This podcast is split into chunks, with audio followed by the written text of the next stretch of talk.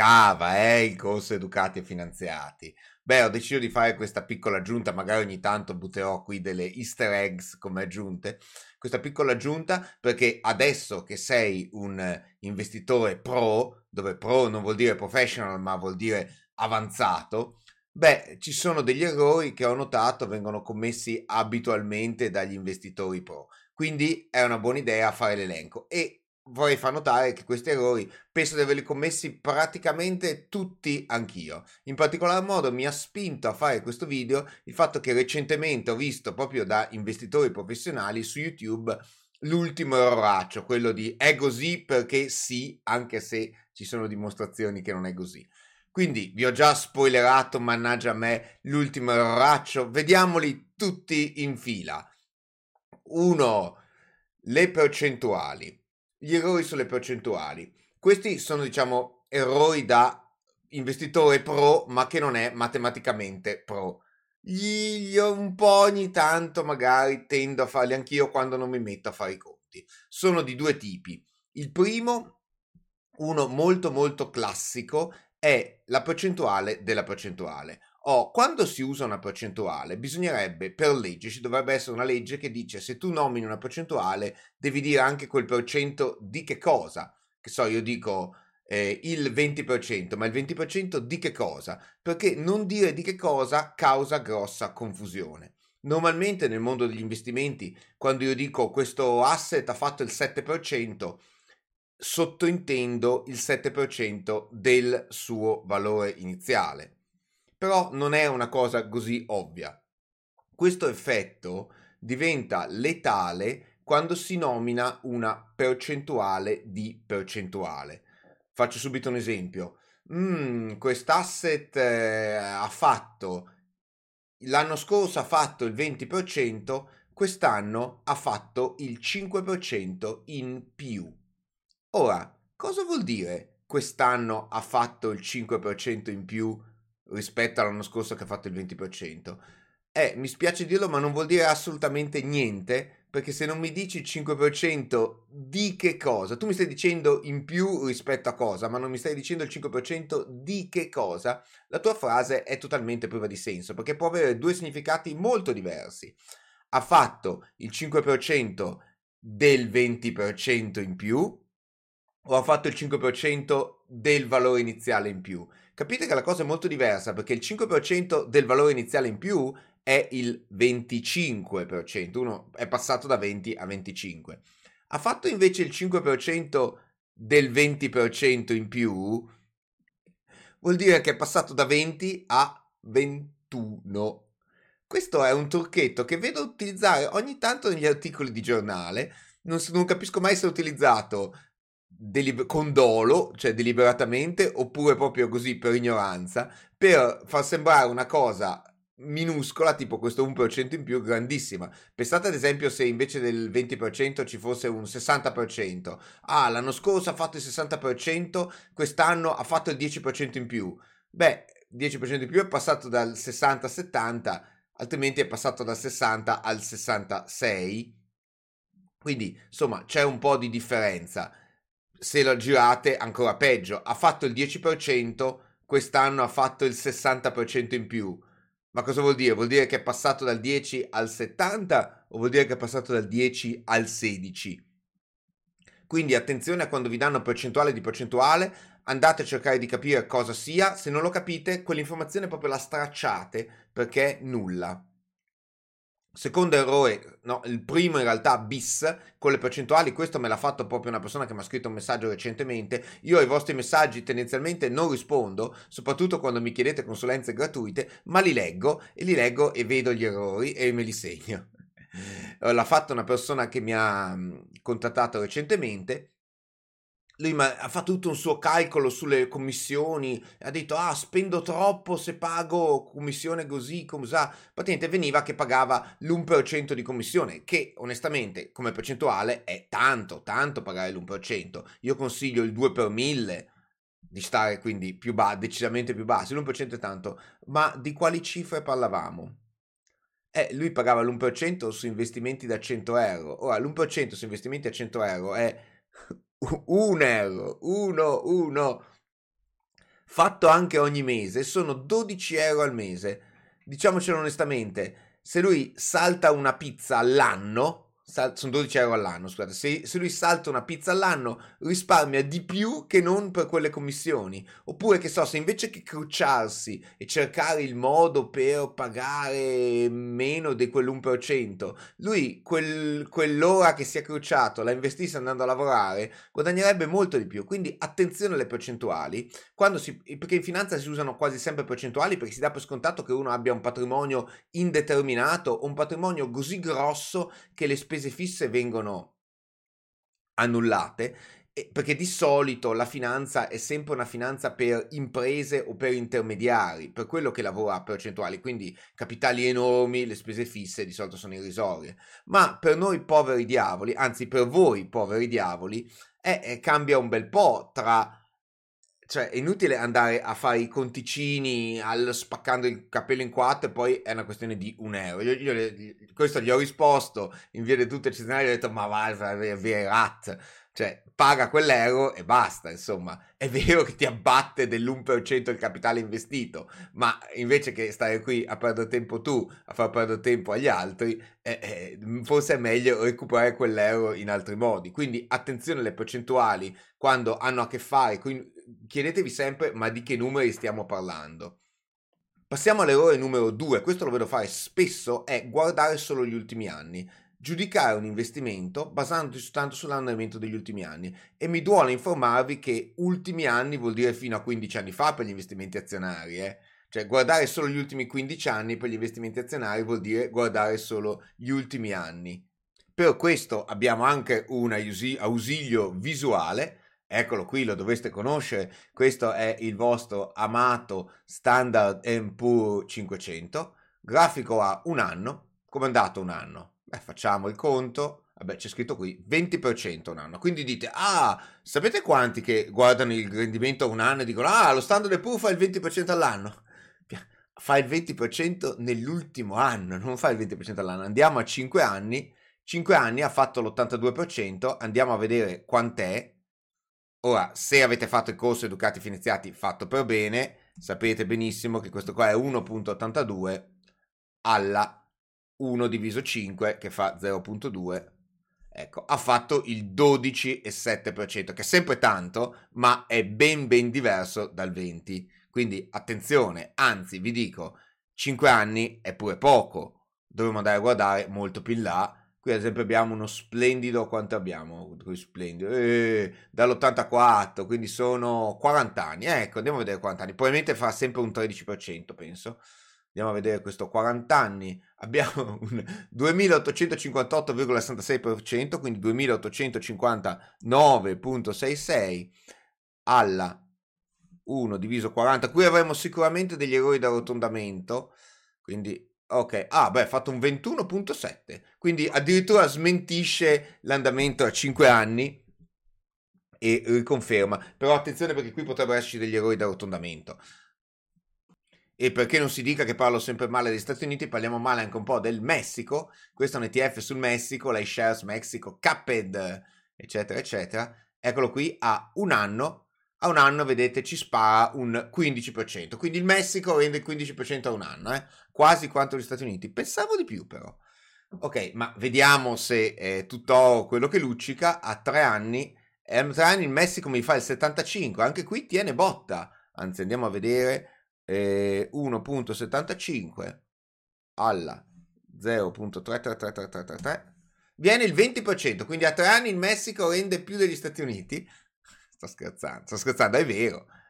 E passiamo a 5 anni, vedete già a 5 anni si becca questa tristissima calo. E andiamo sul massimo che dovrebbe essere quanto? Dal 2011 al 2024 qua a 14 anni e mezzo. Ecco vedete a 14 anni e mezzo estendendo quindi la nostra visione il Messico che sembrava andare tanto bene andava a più 20 poi l'altro ha fatto più 75 in tre anni e eh, a 14 anni e mezzo ha fatto una cosa triste triste, ha più 94%, che sembra tanto, ma in realtà andiamo subito a vedere quant'è a 14 anni e mezzo al 1 diviso 14.5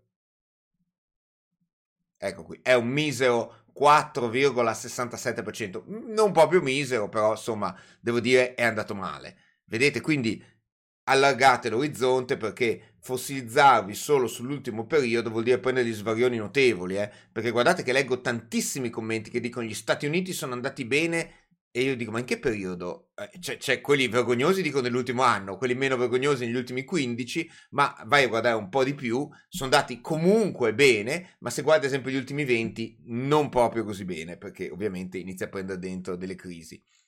E qui mi aggancio con l'errore numero 3. Questo è un errore più difficile da scovare. Quello degli anni, penso che insomma una persona ci arriva, che se prende un anno solo, eh, spero.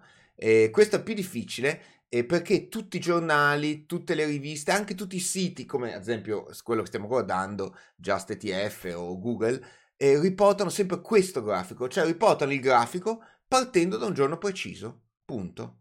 Ora, sembra incredibile, ma in finanza il giorno, pre- il giorno di partenza è uguale tanto quanto il giorno d'arrivo, anzi forse è più importante il giorno di partenza che il giorno d'arrivo. Voi immaginate se voi partite dal picco, da un picco immediatamente prima di una crisi, vedrete che avrete dei rendimenti bassi. Se invece partite dal basso di, del momento di crisi, vedrete che vi arrivano dei rendimenti altissimi. Perché, in, come insisto sempre, la finanza è sostanzialmente l'economia diviso i prezzi. Quindi c'è quel diviso i prezzi, i prezzi di partenza intendo, e quindi il prezzo di partenza incide tanto tanto. Purtroppo i grafici vengono sempre fatti vedere partendo da un punto preciso e, e io me lo posso manipolare come mi pare. Qui abbiamo sempre l'amato Messico, uso il Messico così non dite che vitu, vituperio gli Stati, vitupero gli Stati Uniti. Ok, prendiamolo ad esempio guardate, restringiamo qui la faccenda, restringo, restringo, restringo. Chiaramente voi capite bene che se, ops, se io lo prendo qui, ecco qui, partendo dal suo minimo, e eh beh, qui va bene, cioè partito da, oh, purtroppo non mi riazzera, non mi riazzera le cose, partito da meno 22 è arrivato a più 94, diciamo a spannone ha fatto un 130, eh? a spannone. E se però invece che partire da più 22 parto da decisamente più indietro, quindi ad esempio, ah, neanche decisamente, un mese, due mesi più indietro, io sto partendo da più 34, arrivo a più 94, eh, farò un 60% scarso. E ho spostato solo di un mese la data di partenza. Ho spostato solo di un mese la data di partenza, quindi cambia di molto e di moltissimo in base a quando partite. Ora, come fa una persona normale a verificare questo? Io quando faccio i grafici avrete visto sicuramente che eh, faccio, suppongo, tutte le partenze ogni giorno, quindi suppongo che tu parti il primo gennaio, parti il 2 gennaio, parti il 3 gennaio, parti il 4 gennaio e lo tieni sempre allo stesso periodo di tempo, chiaramente, di solito sempre 10 anni, quindi ho un periodo abbastanza lungo, vado indietro nel tempo per 30-40 anni e parto ogni giorno, oppure ogni mese se ho meno dati. Capisco che chi non ha i dati, chi non vuole elaborare dati numerici e vuole soltanto guardare il grafico fa fatica, però ad esempio una cosa che si può fare con questo grafico qui ve lo dico proprio direttamente, è prendersi, eh, siamo nel 2024, 2022, ok, tre anni, vedete, tre anni, qui posso segnarmi con la matitina quanto ha fatto, tornare indietro di altri tre anni, di, spostarmi di un anno, ecco qui, mi sposto di un altro anno, mi sposto di un altro anno, così prendo varie partenze e anche vari arrivi, eh, perché ad esempio se faccio un arrivo così, adesso non è uno di quelli che prendo, eh, capite bene che cambia, guardate proprio il grafico a seconda dell'arrivo. Pe- peccato che l'arrivo qui sia previsto invece a fine anno, quindi vedete, ad esempio in questi tre anni il Messico non ha fatto praticamente niente, è partito dal 20 e è arrivato al 20. Anche questi tre anni, anche questi tre anni, addirittura questi anni è calato di brutto, eh. È partito da un più 32, è calato a più, a più 6 Ok, vedete? E posso farlo così e volendo, volendo prendermi a matitina. Magari ci sono dei siti che, che danno questa informazione, cioè l'informazione del rendimento su X anni, dove X auspicabilmente dovrebbe essere 10, ma se i dati sono pochi potrebbe essere anche 5, 3 in questo caso, e la partenza sarebbe l'ideale almeno ogni mese, ma ogni anno già ci dà delle buone informazioni. E JustETF dà un'informazione simile, ma secondo me va troppo dettagliata, ed è questa. Eccola qui. Questa qua che voi pensavate fosse un disegno di una coperta tipica messicana e invece no, eh, sono i rendimenti mese per mese.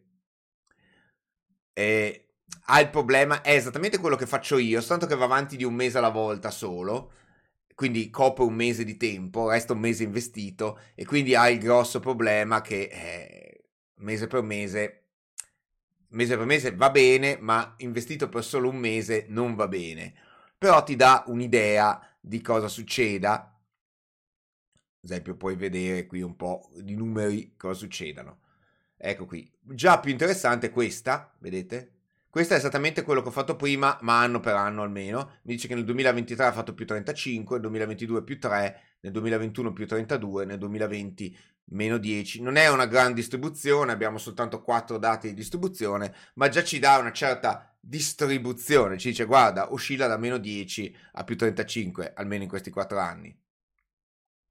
Ripeto, molto, sarebbe molto l'ideale fare invece un'analisi con un uh, intervallo temporale che si sposta, ok? Oppure guardate chi le ha fatte per voi.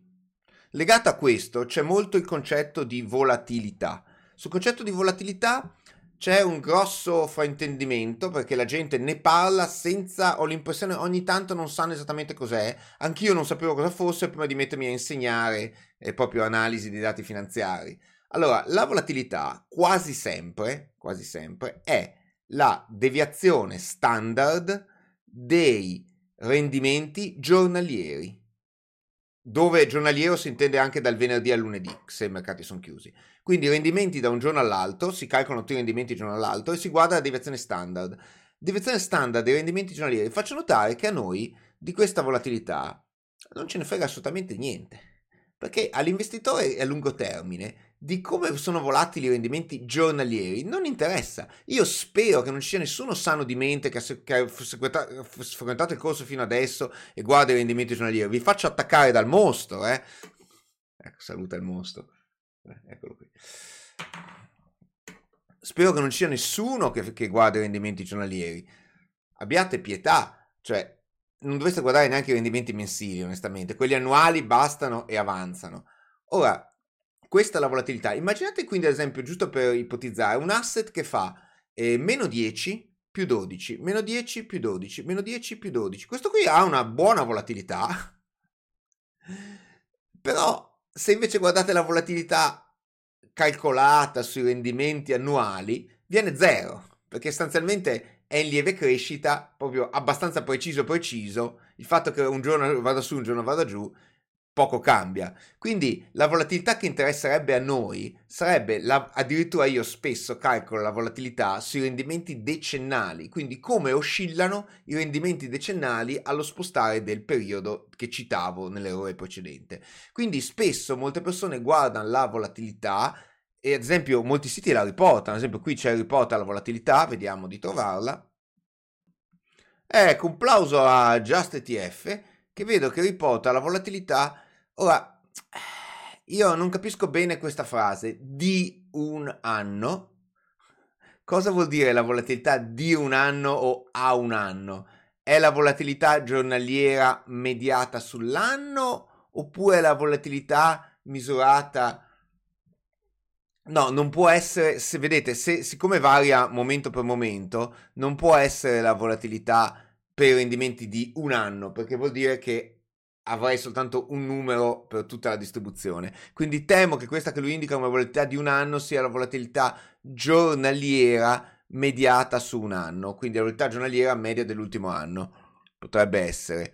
E quindi vedete anche qua, qua cioè io, io, stesso non riesco a capire cosa intende lui con volatilità, perché la volatilità, ripeto, essendo una deviazione standard, si misura su una distribuzione. Quindi io devo avere una distribuzione. Quindi per dire volatilità di un anno, non posso, cioè, devo avere la distribuzione in tutto l'anno di qualcosa e, quindi, e non vedo che cos'altro più che i rendimenti giornalieri. Quindi attenzione che anche qui dove mi indica volatilità di un anno, probabilmente è la volatilità dei rendimenti giornalieri.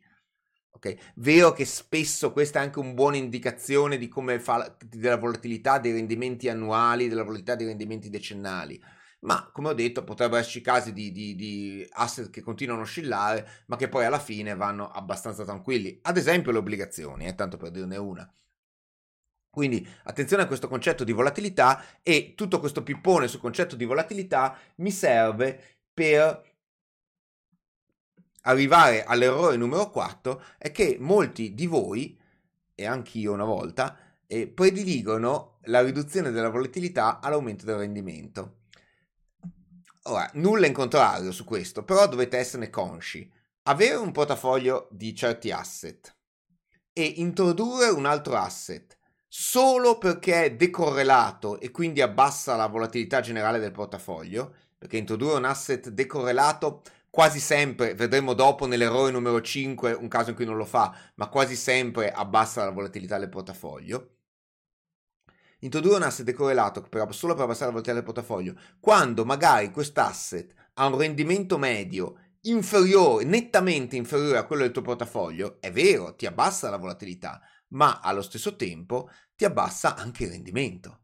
L'ho dimostrato e per chi, per chi facesse l'ultimo errore, quello del perché sì, c'è una dimostrazione nel video che vi lascio linkato qui, per il caso in cui abbiate un portafoglio azionario e decidiate di infilarci dentro delle obbligazioni. Infilare le obbligazioni in un portafoglio azionario è una cosa che molti consigliano, ha come effetto fantastico quello di abbassare la volatilità, peraltro normalmente la gente dimostra solo che abbassa la volatilità giornaliera che a noi non interessa. Io ho dimostrato che abbassa la volatilità anche quella a 10 anni, che dovrebbe essere l'unica volatilità che interessa un investitore nel lungo periodo, quindi fa il suo dovere, peccato che abbassa i rendimenti, lì potrete vedere proprio il grafico, vedete che la, si abbassa il, gra- il classico grafico volatilità rendimenti, si sposta verso sinistra perché si abbassa la volatilità, ma si sposta anche verso il basso perché si abbassano i rendimenti.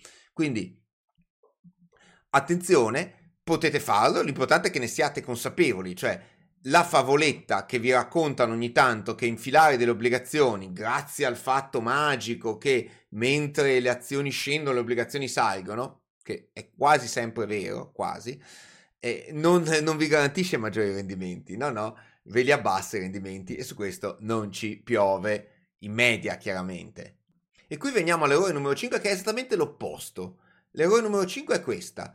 Io ho un portafoglio con certi asset che hanno un certo rendimento medio e la loro volatilità. Io ora voglio abbassare la volatilità. Cosa faccio? Ci inserisco un asset decorrelato e uno dice perfetto, abbassa la volatilità. Non è detto, non è detto, mi spiace, non è detto e chi è convinto duro che qualsiasi asset decorrelato inserisce nel portafoglio ti abbassa la volatilità è perché non si è mai preso carta, penna e calamaio e non si è mai fatto la formula, come me fino a sei anni fa. Fino a sei anni fa io questa formula l'avevo, cioè o meglio, l'avevo vista ma in altri, in altri corsi, non all'interno di un corso di finanza. Ed eccola qui.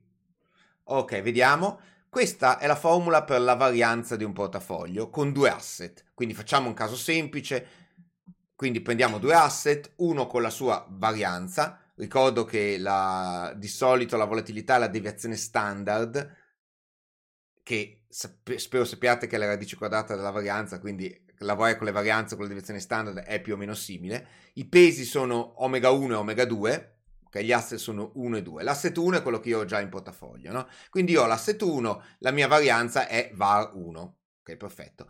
Se metto l'asset 2 in portafoglio, la formula è esattamente questa. La varianza del portafoglio è il peso che do all'asset 1 quadrato. Il motivo del quadrato è perché la varianza contiene un quadrato. Per la varianza dell'asset 1. Questo è sostanzialmente la mia varianza originale.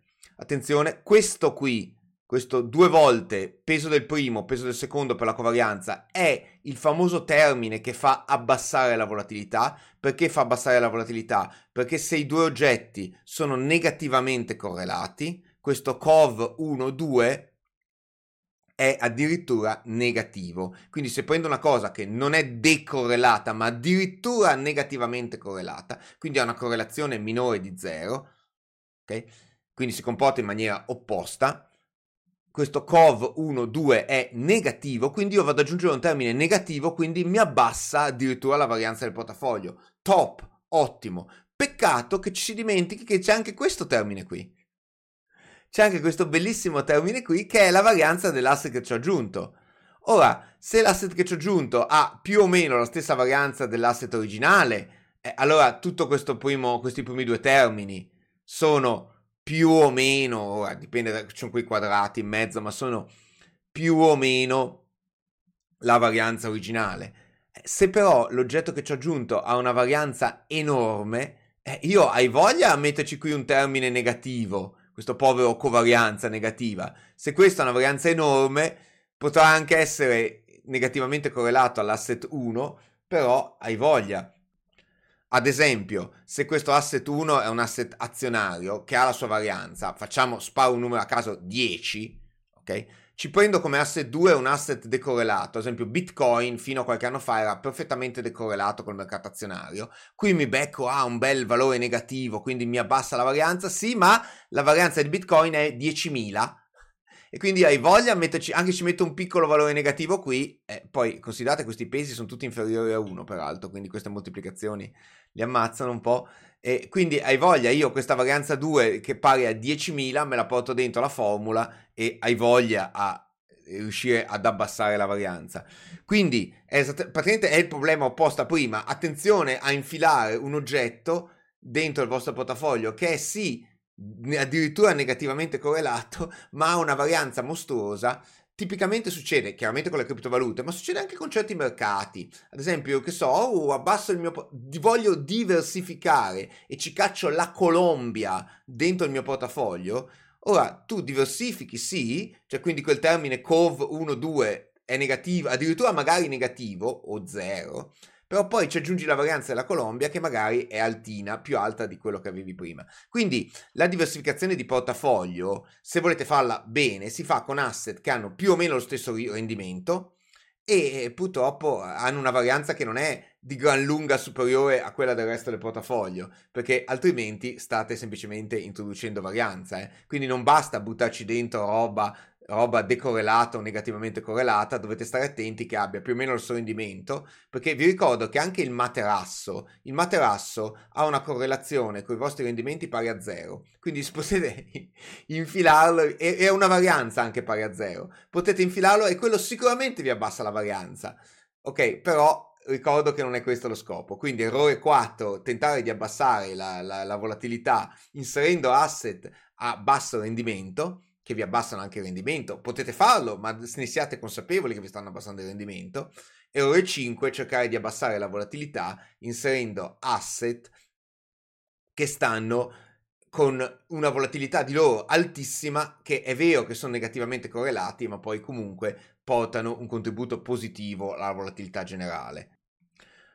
Passiamo all'errore 6, compro basso e vendo alto. Beh, il top cioè, la formula sicura per garantire i risultati, compro basso e vendo alto. E questo, questo sarebbe un errore da proprio investitore alle prime armi. Invece vedo che lo fanno anche gli investitori più avanzati, diciamo.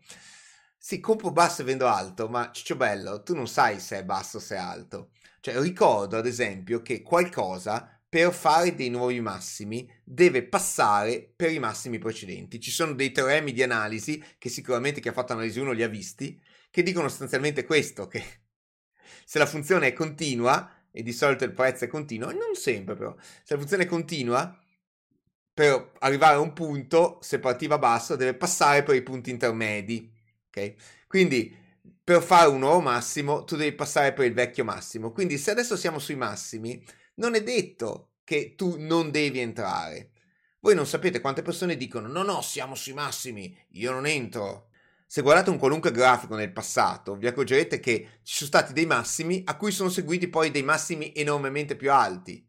E magari quei massimi non erano seguiti da, da, da delle cadute. Quindi l'idea del aspetto che crolli prima di entrare, non sapete quante volte la leggo, è completamente sbagliata.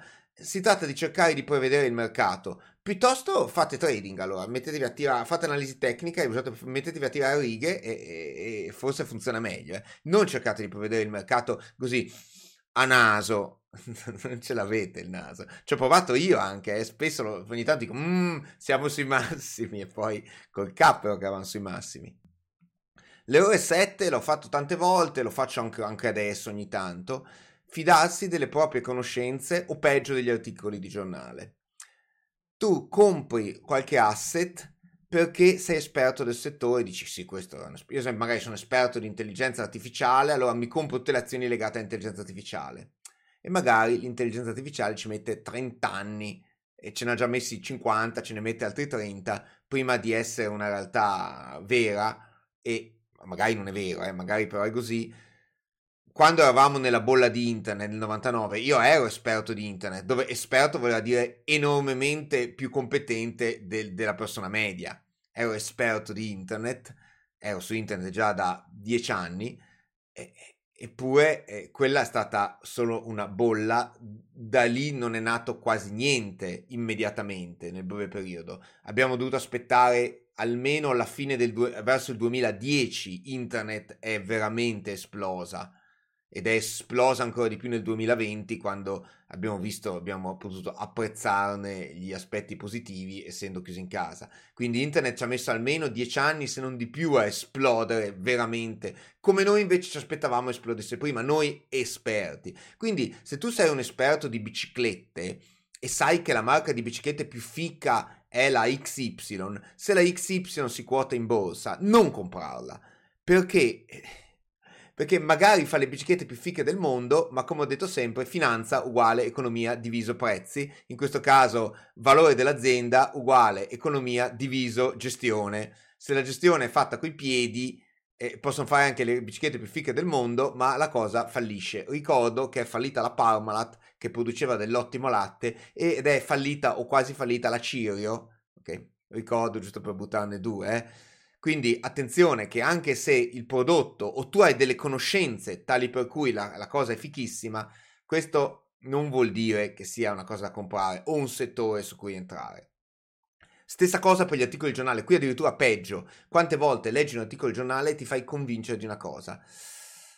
L'articolo magari è scritto bene, ma ha due problemi. Il primo, magari è scritto bene, ma non va così a fondo con la cosa. Secondo problema, sta cercando di fare magari previsioni sul futuro che neanche i professori di economia riescono a fare. I professori di economia, oltre i 5 anni, tirano a indovinare le previsioni sul futuro. Eh?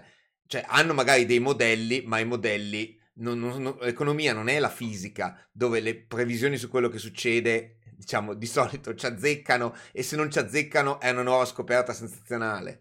L'economia, le previsioni su quello che succede, ma insomma dopo cinque anni lasciano molto il tempo che trovano. Quindi figuriamoci l'articolo di giornale e soprattutto se leggete gli articoli di giornale o anche articoli scientifici, andate a leggere in dettaglio. Per gli articoli di giornale guardate i riferimenti che vi fa. Per gli articoli scientifici andate a leggere in dettaglio in dettaglio cosa c'è scritto, perché spesso sento dire c'è un articolo scientifico che dice che è così.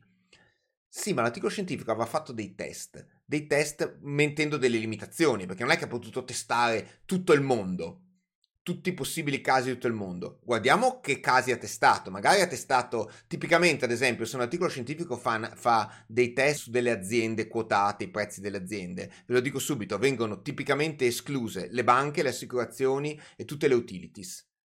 Quindi già la cosa che dice l'articolo scientifico funziona tranne per banche, assicurazioni e utility. C'è un, motivo, c'è un motivo per cui vengono escluse queste, perché le banche e le assicurazioni si comportano in maniera diversa e le utility sono soggette a regolamentazione. Quindi c'è un buon motivo per cui vengono escluse, ma già questo vi fa capire che leggete, se, se prendete un articolo scientifico molto più serio di un articolo giornale, perché è più approfondito, però vi tocca, ahimè, leggere almeno la metodologia iniziale per vedere cosa esclude e anche magari un po' dare una lettura al resto per vedere esattamente dove vanno i dettagli. Eh.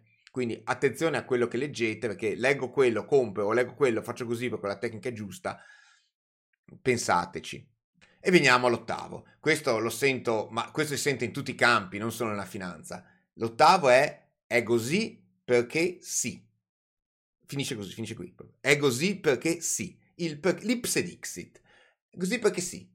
Il classico è il portafoglio va fatto con un 20% di obbligazioni. Perché? Perché sì. Compro que- la, la, l'asset allocation va fatta in questo modo. Perché? Perché sì.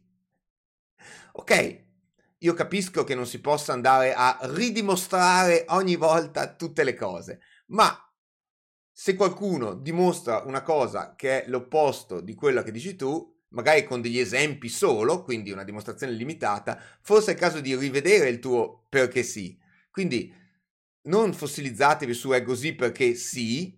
Ad esempio, anch'io confesso, devo fare la confessione mea culpa. Io ho sempre detto il fondo pensione no perché no.